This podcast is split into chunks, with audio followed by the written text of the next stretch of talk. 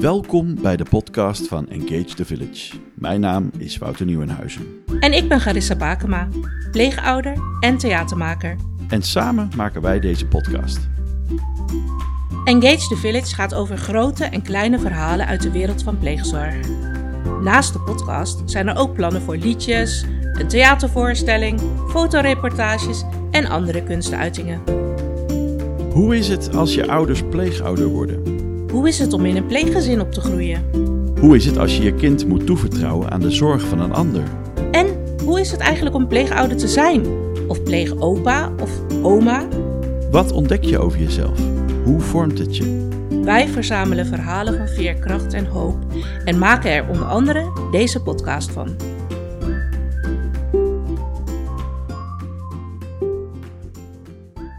Ik ben Sophie, ben 31 jaar. Ik uh, ben afgestudeerd als sociaal pedagoog. Ik heb daarvoor een vooropleiding gedaan als sociaal pedagogisch werker. Um, mijn passies zijn uh, ja, muziek maken, zingen en uh, piano spelen. Daarnaast heb ik een grote passie voor schrijven. Dus ik schrijf ook boeken. En um, ja, vandaag ben ik hier. Ik ben Lily Menori van Dijken. Lily Menori is mijn voornaam. Ik ben schrijver, dichter en ik ben columnist. Ik ben auteur van het boek Het Verborgen Meisje. Dat vertelt over mijn leven als pleegkind en wat daarbij komt kijken. Daarnaast ben ik auteur van een gedichtenbundel Diversiteit, Diversity. Ik ben 42 jaar. En dat is. Voor deze negende aflevering ging Garissa in gesprek met Lily en Sophie. Zij zijn zelf opgegroeid als pleegkind en willen vanuit die ervaring anderen inspireren en ondersteunen. Ik was vier toen ik in een uh, pleeggezin kwam, omdat mijn biologische moeder uh, niet goed voor mij kon zorgen. Ik was uh, verwaarloosd en mishandeld.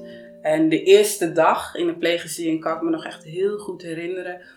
ik zou eigenlijk komen voor de kennismaking. En een maatschappelijk werker was erbij. En ik ging niet meer naar huis eigenlijk. Mijn biologische moeder wilde me niet meer meenemen. Uh, en vanaf dat moment uh, ja, bleef ik in, het, in een pleeggezin in, ja, bij mensen die ik niet kende. Ik had eigenlijk ook helemaal geen spullen, helemaal niks. Dat was mijn eerste dag. Ik heb in het pleeggezin heb ik tot mijn twintigste heb ik daar gewoond. En uh, normaal zou ik daar tijdelijk blijven. Uh, maar in mijn geval uh, ben ik daar altijd gebleven totdat ik het huis uitging. Ik ben op mijn, uh, ik was net drie toen ik in mijn pleeggezin werd geplaatst. En um, bij mij was eigenlijk ook hetzelfde. mijn ouders waren ook niet in staat om voor mij te zorgen. Um, het was bij hun niet vrijwillig. Dus we zijn echt, ik en mijn zusje zijn uit huis gehaald. En ja, toen ben ik op mijn derde in een pleeggezin terechtgekomen. En eigenlijk vanaf dat moment dat weet ik ook nog heel erg goed, was ik zo blij dat ik mijn eigen plekje had. Dus dat ik, um, ik voelde me heel erg welkom. Ik zag heel erg dat mijn pleegouders, uh, nou ja, heel erg op mijn komst hadden uitgekeken.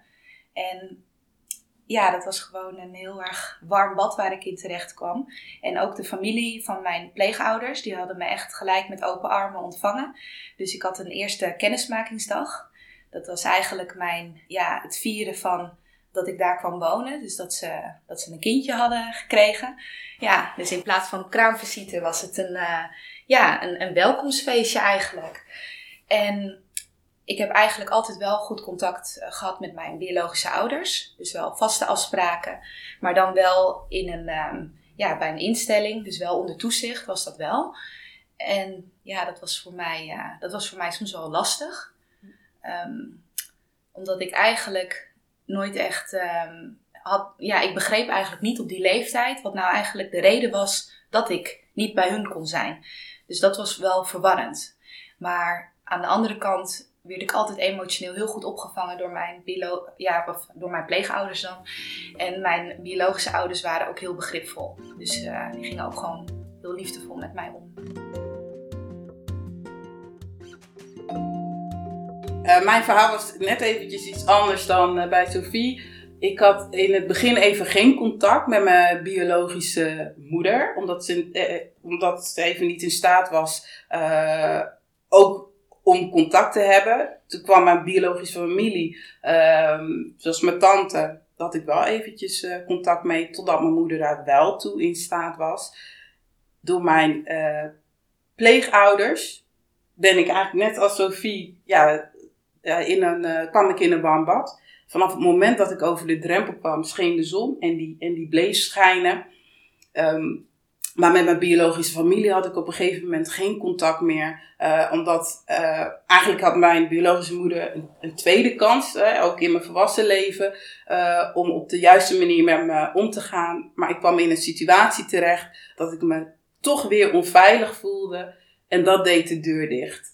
En toen heb ik even geen contact gehad, überhaupt met mijn biologische familie, omdat ik het best wel lastig vind om twee families te hebben ook qua cultuur. Ja. Uh, dat ik denk, um, ik wil zelf uitvogelen van wie ik ben, uh, welke cultuur bij mij past. Ik bedoel, maakt niet uit wat voor, wat voor cultuur zeg maar bij mij past, maar ik ben wie ik ben.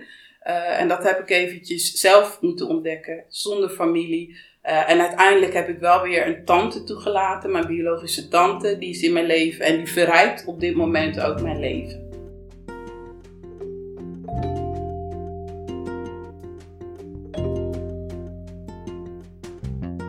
Nee, als, als kind, als klein meisje was het voor mij um, wel enigszins verwarrend. Omdat ik in een ja, blanke cultuur kwam. En ik ben uh, oorspronkelijk um, ja, van gemixte Surinaamse Spaanse afkomst. Dus het was voor mij um, ja, toch wel lastig. En dat had voornamelijk te maken met het feit dat ik er gewoon heel graag bij wilde horen. Ik wilde zo graag gewoon hetzelfde zijn. Ik had alleen maar um, ja, blonde vriendinnetjes met blauwe ogen. En, ik wil, en het was altijd bij mij de vraag van... Hoe kan het dat jouw ouders dan uh, blank zijn? En waar, hoe kan dat nou? En dat was voor mij gewoon wel lastig. Dat ik zoveel vragen kreeg van buitenaf. Dat ik eigenlijk ook wel um, ja, onzeker daarvan werd. Dat ik dacht van, ja, ben ik wel goed genoeg? Mag ik er wel zijn? Want iedereen, voor de rest mag iedereen zijn wie hij is, maar ik krijg continu die vragen van waar kom je dan vandaan en, en, hoe, en waarom is dat zo? Dus ik heb eigenlijk wel vanaf een jonge leeftijd een um, laag zelfbeeld gehad. Ik heb me heel lang um, ja, toch wel anders gevoeld, dus geschaamd. Nou liet ik dat dan niet zien aan de buitenwereld. Ik deed altijd heel zelfverzekerd en ik hield ervan om mensen te laten lachen. Dat was een beetje mijn beschermingsmechanisme. Dus mijn humor inzetten. Dus uh, veel lachen om niet te hoeven huilen, zeg maar. Alleen, um, ja, mijn identiteit, dat was toch altijd wel een, uh, een, een, ja, een hele weg. Een hele, een hele weg die ik heb moeten bewandelen. En in mijn tienerjaren toen uh, kwam ik eigenlijk voor de eerste keer in aanmerking met de Surinaamse cultuur vanwege mijn middelbare school, waar ik voor de eerste keer Surinaamse vriendinnen kreeg. Ja, die zeiden ook wel van, nou, uh, jij bent wel heel erg uh, verkaasd. Of, en ja, ik dacht dan wel eens van, wanneer is het nou eens goed? Ja, ik, wanneer mag ik zijn wie ik ben? En ik heb geleerd dat dat niet um, eigenlijk, dat je dat niet moet laten afhangen van andere mensen en van hun reactie op jou. Uh, zijn wie je bent, dat heeft echt te maken met jezelf accepteren om wie je bent. Dus ja, ik ben getint en mijn stem is zo en mijn mentaliteit is Nederlands. Ja, dit is wie ik ben. En ik ben trots op wie ik ben nu. Maar vroeger was het inderdaad een uh, onzekerheid, ja. ja. Ik heb het voor de rest wel als prettig ervaren. Want ja, ik had ook wel uh, vriendinnen. Um, maar bij aan mij werd niet gevraagd van, goh, hoe komt het dat je blanke ouders hebt of wat dan ook. Mensen dachten toch al gauw van, die vulde het in, oh, die is geadopteerd of zo. En zelf zag ik ook niet, uh, weet je, ik, ik, was klein, ik zag ook geen verschil. Dus uh, het ging mij erom, of in ieder geval, ik kreeg liefde. En dat, dat was hetgene ook wat ik nodig had. Ik heb altijd wel gevoeld dat ik een rugzak had. En dat is later, op een latere leeftijd, uh, ben ik daar veel meer bewuster van geworden. Dat ik me onzeker voel en et cetera. Ik denk wel uh, als tienerleeftijd, toen ik een beetje een tiener was, dat ik er meer mee werd geconfronteerd. Uh, van, en ook van, ja, wie ben ik? ja, wat wil ik? En ik heb uiteindelijk natuurlijk mezelf geaccepteerd. Ik mag er zijn. Eh, en dat hoop ik ook voor ieder ander. Het is anders uh, omdat je in een pleeggezin opgroeit van uh, wat wil ik en wie ben ik. Omdat jij weet dat je een rugzak op hebt. En die rugzak gaat af en toe open. Je hebt een bepaalde pijn. Um, en je, je, je staat wel in de wereld, maar en je weet, je hebt ouders waar je liefde van krijgt, maar het zijn niet je echte ouders. Ja. Dat speelt altijd mee in alles.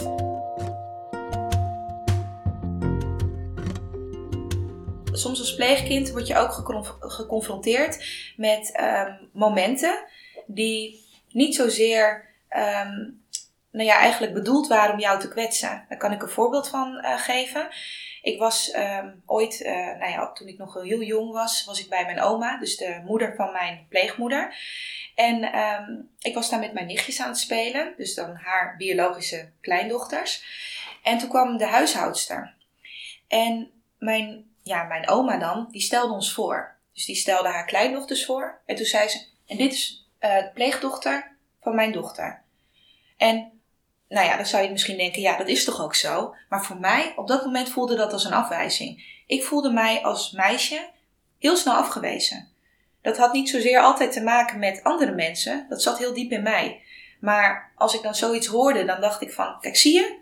Ik, ik, ik ben niet haar uh, kleindochter. Ik, ik ben niet goed genoeg. Ik hoorde niet bij. Dus dat was, dat was zo pijnlijk voor mij. Ik was toen zo verdrietig. Nou, toen kwam mijn pleegmoeder, uh, die heeft mij toen uiteindelijk uh, ja, met mij gesproken daarover. En die zei toen van, lieve schat, het was nooit oma's bedoeling om jou te kwetsen. Jij bent ook haar, uh, ja, haar, haar kleindochter, maar je bent natuurlijk mijn pleegdochter.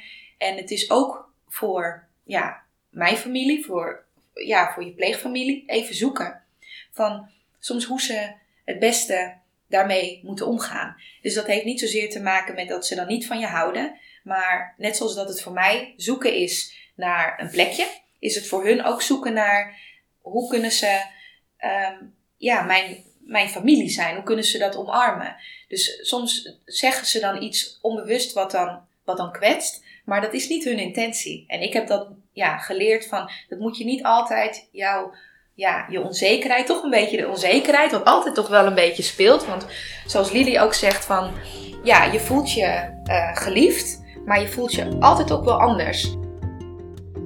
Ik wilde dan op ingaan, weet je, dat hele woord pleegkind werd bij ons niet genoemd. Oh. Ik heb me ook zelf nooit zo genoemd. Ik denk dat dat het verschil is. Ze wisten niet eens dat ik een pleegkind was. Oké, okay, dat droeg ik dus zelf. Dat, ja, die, die rust, dat is dus helemaal van, ik hield het helemaal ja. voor me, hmm. zeg maar. Ja, bij ons werd het ook niet genoemd, maar daarom was het zo pijnlijk dat toen mijn pleegoma dat, dat benoemde. Pleegkind, dat vind, heb ik altijd een scheldwoord gevonden. Ik bedoel, ik kan er nu mee leven, maar ik zei dat nooit. Nee, ik ben heel trots dat ik eigenlijk een, ja, toch wel een pleegkind ben geweest. En wat Lily ook zei, in het begin wilde ik dat woord niet horen. Ik dacht echt, noem het niet. Ik ben het niet. Ik ben gewoon wie ik ben. Maar nu heb ik het meer als een stukje, um, ja, toch wel bij mijn identiteit gevoegd. Zo van, ja, het is pijnlijk dat ik uit huis ben gehaald op ja, zeer jonge leeftijd. En dat ik niet bij mijn biologische ouders kon wonen. Maar ja, ik heb, ik heb mijn verleden wel omarmd. Ik heb um, mijn pijn uit mijn verleden verwerkt. Ja, mezelf gewoon lief hebben. Ik denk mezelf gewoon de, de acceptatie geven. Eigenlijk de acceptatie die ik eigenlijk altijd van buitenaf heb gezocht. Dus ik wilde bijvoorbeeld heel erg, um, ja, mijn, ja, dat is eigenlijk positief, hè? je talent inzetten. Maar ik sloeg er misschien een beetje in door. Ik wilde altijd de beste zijn. Ik wilde altijd de beste zijn. Dus ik, mocht geen, ik wilde de hoogste cijfers halen. Ik wilde de, de beste resultaten boeken. Want dan was ik goed genoeg. En als ik dan een keer faalde, ja, dan was ook meteen het helemaal gedaan voor mij. Dan dacht ik, ik, ik, ik, ik als persoon ben gefaald. En dat is een proces. En um, op dit punt, uh, nu in mijn volwassen jaren, ja, durf ik ook te falen. En dan ben ik nog steeds goed genoeg. Want het, uiteindelijk zegt dat niet iets over jouw uh, waarde als mens. De, de keuzes die je maakt, de, de manier waarop je naar jezelf, naar anderen kijkt. Um, eigenlijk de, de dingen die ik moeilijk vond, dus in mijn, ja, in mijn jeugd, de, die heb ik omgezet in, in, ja, in eigen kracht. Het is echt, het gaat heel geleidelijk ook. En het, is niet, het was niet een moment op een dag dat ik dacht van oké, nu ben ik tevreden met mezelf. Tuurlijk, ik heb soms ook nog wel eens momenten dat ik onzeker ben. Maar ik ben niet meer onzeker over dat ik een pleegkind ben geweest. Dat is, dat is over. En ik ben ook niet meer zo perfectionistisch zoals ik was. Dus uiteindelijk heb ik um, ja, die acceptatie aan mezelf gegeven. En, en dat is het eigenlijk. En dat gaat met, met met vallen en opstaan en met moeilijke momenten en met confrontaties en met pijn ook. Want ik denk je moet door de pijn heen gaan om, om ja, echt in je kracht te kunnen, kunnen staan.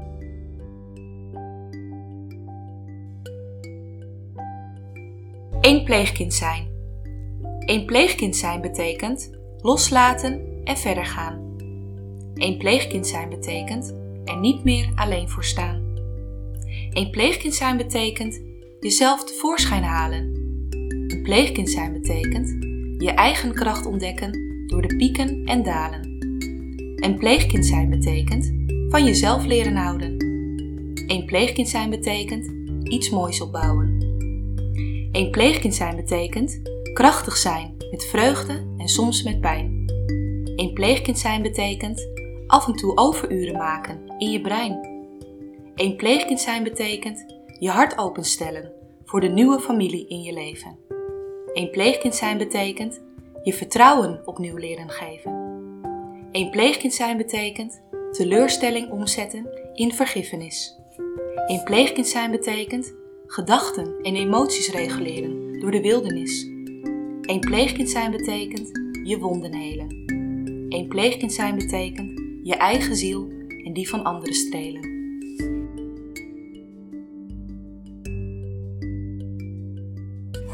Ik herken eigenlijk alle tools, als ik het zo mag noemen, die in de rugzak zitten ja. van een pleegkind. Die een pleegkind meedraagt. Ook de afwijzing hoor ik terugkomen. Het vertrouwen in mensen uh, hoor ik uh, terugkomen. Nou, de liefde van een familie. Er zit zoveel in en het is zo herkenbaar.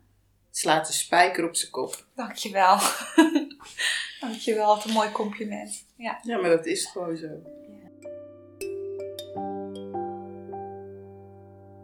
Met tevoorschijn komen, er is nog iets, want ik heb het over schaamte. Um, en er zit ook nog iets heel groots wat ik eigenlijk altijd in mijn pleegzorgervaring heb gevoeld. En dat is um, ja, die angst voor afwijzing. Want je voelt je, doordat je als kind niet bij biologische ouders kan wonen, toch enigszins, althans ik en meerdere pleegkinderen die ik dan heb gesproken, afgewezen. Dus mijn prestatiedrang kwam ook door het feit dat ik niet wilde.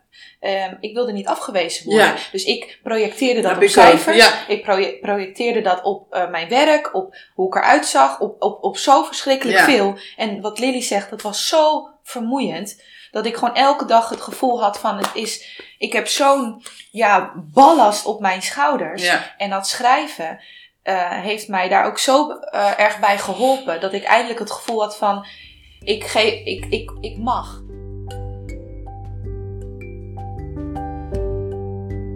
Het tevoorschijn uh, komen is bij mij best wel laat begonnen.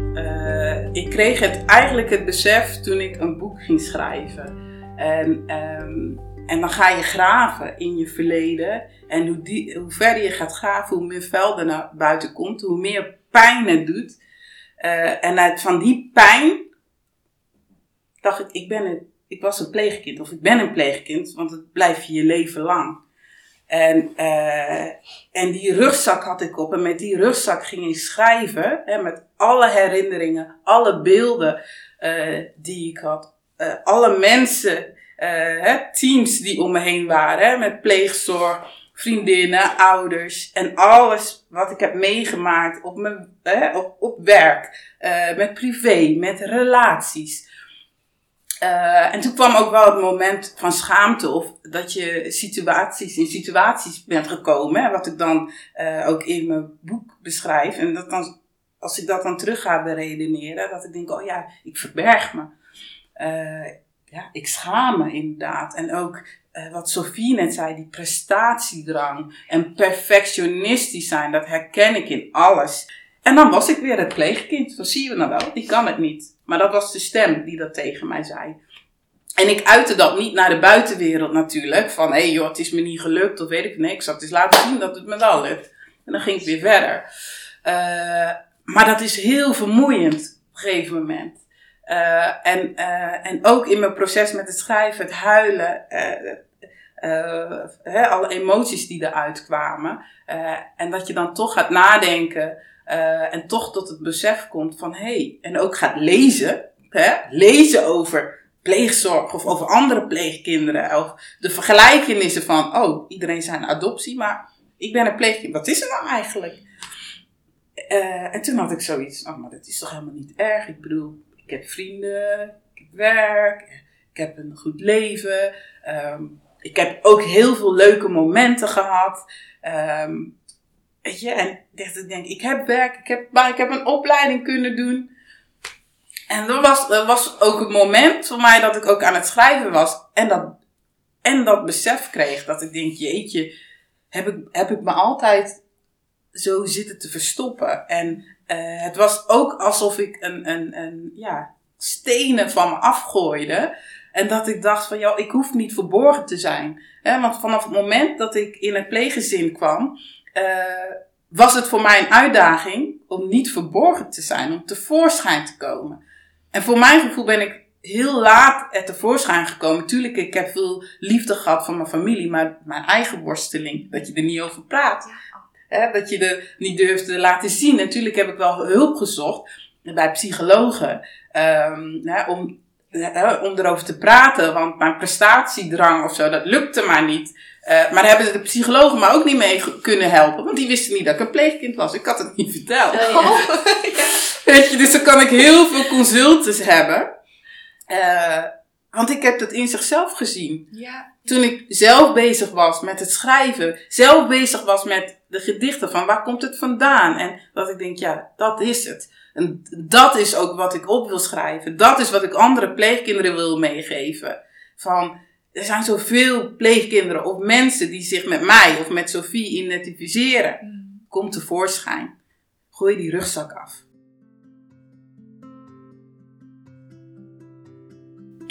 ik, ik, was uh, op vakantie, ik was aan het reizen in lijstje. En ik zat uh, in een boot om naar een van de ja, soort expeditie uh, Robinson Eiland te gaan. Voorzichtig buig ik weer over de rand van de boot. Is ze er nog? Ze staat me nog steeds aan. Misschien verklaarden mensen me wel voor gek, maar ik ga het toch doen. Ik steek mijn handen naar het meisje uit en ik zie dat zij hetzelfde doet. We omhelzen elkaar. De tranen lopen over mijn wangen. Een medepassagier slaat zijn arm om me heen. Het is haast alsof ik uit de boot val. Het is goed zo, het is goed zo, mompel ik steeds tegen het kleine meisje. De organza die, die bij me is, verdwijnt in de golven die de boot maakt. De ketens zijn los. Het kleine meisje lacht naar me, zwaait naar me. We staan oog in oog met elkaar. Ik zal, ik zal haar altijd blijven omhelzen. Ze zal er altijd zijn. Ja, heel erg mooi. Ehm, wat ik heel erg hoor is dat je ehm, ja, naar jezelf kijkt, toch? Dus dat je het kleine meisje in jezelf omarmt. En dat je haar liefde geeft. En ja, dat vind ik heel erg uh, ja, ook heel erg herkenbaar, heel erg mooi hoe je dat, uh, hoe je dat omschrijft. Kom binnen, ja. Ja, ja echt een heel mooi stuk. Ja, ook omdat um, dat eigenlijk ook, ja, als pleegkind, dat kleine meisje zit er gewoon zo lang. Dus ook als je ouder uh, wordt, kan je nog heel lang geconfronteerd worden met het kleine kind in jou. Dus hè, je kindpijn, als het ware. En ja, ik vind het heel mooi hoe Lily dat dan omschrijft in haar boek. Um, ja, hoe ze, dat ze dan zegt, het zal er altijd zijn, maar van ik hou je vast. Ja, dat is, ja, je hebt daar gewoon gezien en die liefde gegeven. En dat is iets wat ja, bij mij ook zo lang heeft geduurd. Ja, die, ja. Ja, heel mooi. Ja. Dank, Dankjewel. Ja.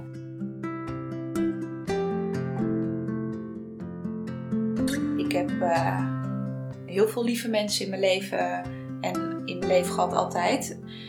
Die mij ook wel een spiegel voorhielden. Dus dan vroegen van, ik merk dus eigenlijk mij spiegelde. Ook op school van, oh ik zie dat je zo verdrietig nu wordt. Maar waarom dan? Want je hebt het toch gewoon goed gedaan. En dat, uh, dat heeft mij uiteindelijk uh, daartoe gebracht dat ik dacht, ja, nu is mooi geweest. Ik ga nu gewoon, ja, ik hou van um, hard werken. Ik hou ervan om um, mijn talent te gebruiken. Maar ik wil ook lief zijn voor mezelf. En dat is, een, ja, dat is gewoon een, een weg die je moet bewandelen. Met vallen en opstaan. ja. ja. Zo leuk aan schrijven is, ik kan er alles in kwijt. Ik kan al mijn emoties erin kwijt. Ik kan al mijn energie erin kwijt. Ik kan mijn boosheid erin kwijt. Ik kan mijn depressie uh, erin kwijt. Het is echt voor mij, als iemand anders vindt chocola lekker.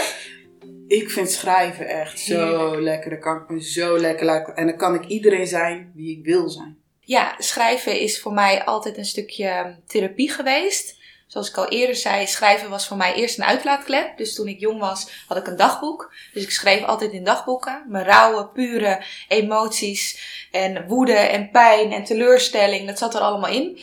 En um, nadat ik dat had verwerkt door middel van therapie en uh, trainingen, toen wilde ik gaan schrijven om andere mensen te inspireren. En daarnaast is mijn droom ook om een uh, praktijk te openen en dan uh, pleegkinderen in hun kracht zetten. Dus eigenlijk um, pleegkinderen die dan bijvoorbeeld uh, kampen met bepaalde onzekerheid, depressie, ja, gevoelens, om dan uh, ja, hun daarin te coachen en te begeleiden om in hun kracht te komen ik ben 42 en als ik terugkijk, oh, misschien had ik daar ook behoefte aan gehad. Uh, en dan niet uh, met therapeuten erbij of, uh, of, psychologen, maar dat je aan elkaar, aan mm. gelijkgestemden, zeg maar, een veilige groep kan creëren. En ik zeg niet dat ik dat alleen wil doen, daar geloof ik niet in. Ik geloof wel in samenwerking. En dan hoop ik ja. dat pleegzorgorganisaties me horen. Ja, ik heb het boek Verborgen Meisje geschreven. En in dat moment, uh, in de boot in mijn lijstje, komt ze even voorbij. Uh, hoe dat voor het moment ook voor me was. Van, het voelde echt als een bevrijding. Het voelde ook alsof ik mijn pijn heb losgelaten. Dat ik mezelf heb geaccepteerd. En nu kan ik verder. En dat wil ik ook andere mensen meegeven om, om te inspireren, zeg maar. Ik heb mijn rugzak even afgedaan. Die kan ik heel lang afdoen. En af en toe dan zet ik hem weer op. En af en toe kijkt het meisje me aan in de spiegel. Uh, maar dan lach ik naar haar. Dat ik denk, oh ja, ze is er. Bedankt voor het luisteren. Aan deze aflevering werkten mee Sophie en Lily en Tabitha van Dongen. De muziek die je hoorde is van Blue Dot Sessions. Engage the Village is een initiatief van jeugdhulporganisatie Triade Vitré en Broedgebied in samenwerking met verschillende kunstenaars en pleegzorgorganisaties. Podcast is een productie van Qatar. Vond je dit interessant?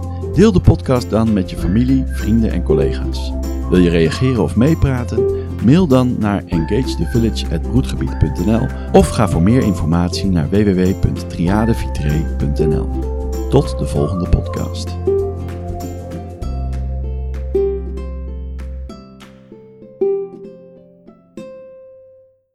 We gingen altijd in de zomer naar de camping. Nou, en toen kampte ik nog heel erg met het stukje schaamte waar we het dus over hadden. En eh, nou uh, ben ik dan de oudste. Dan had ik nog een pleegbroertje, een pleegzusje en nog een broertje wat dan het biologische kindje was van mijn pleegouders. Ja? Dus die had dan blond haar, blauwe ogen. En um, we zien er dus allemaal verschillend uit. Dus wij gaan naar die camping. En ik weet nog heel goed dat ik op een gegeven moment, uh, nou ja, daar tegen iemand zei van, die dan ook vroeg van hoe zit dat dan? Dat ik zei, nou, we hebben gewoon allemaal een andere vader. Dus uh, ik ben wel echt van mijn moeder hoor. maar we hebben gewoon allemaal een andere vader. Dus ik kom, ik kom op een gegeven moment terug naar de, naar de vouwwagen. En dan stond mijn pleegmoeder met een rood hoofd. Sophie! Wat heb je nou gezegd dan? Ik zeg, ja maar mam, dat is toch niet erg? Ik bedoel, dan kan ik toch van jou zijn? Dan denkt iedereen dat ik dan van jou ben. Die stond daar gewoon helemaal van. Wat denken ze dan allemaal niet van me hier? Wat, wat moeten ze dan allemaal niet denken? Het zit, het zit wel wel humor in. Dat vind ik dan ook wel weer leuk. Maar ik zag daar het Ja. kwaad niet van in als kind. Ik dacht van, het was een oplossing voor mij. Ik dacht van, nou, dan ben ik, van, eh, dan ben ik gewoon van jou. En ehm, nou ja, mijn pleegvader was destijds dan overleden toen ik tien was. Dus ik dacht van, nou, dan zijn we allemaal van jou. En dan hebben we gewoon allemaal een andere vader. Dus het was mijn fantasie die ik dan inzette als kind. Om een stukje, Mhm. hè, dus om er dan dat gevoel, om dat dan op te lossen voor Ja. mezelf, die schaamte. Maar eh, het kwam inderdaad, voor volwassenen was dat inderdaad een andere situatie. Een hele creatieve oplossing. En dan was mijn pleegmoeder niet zo blij.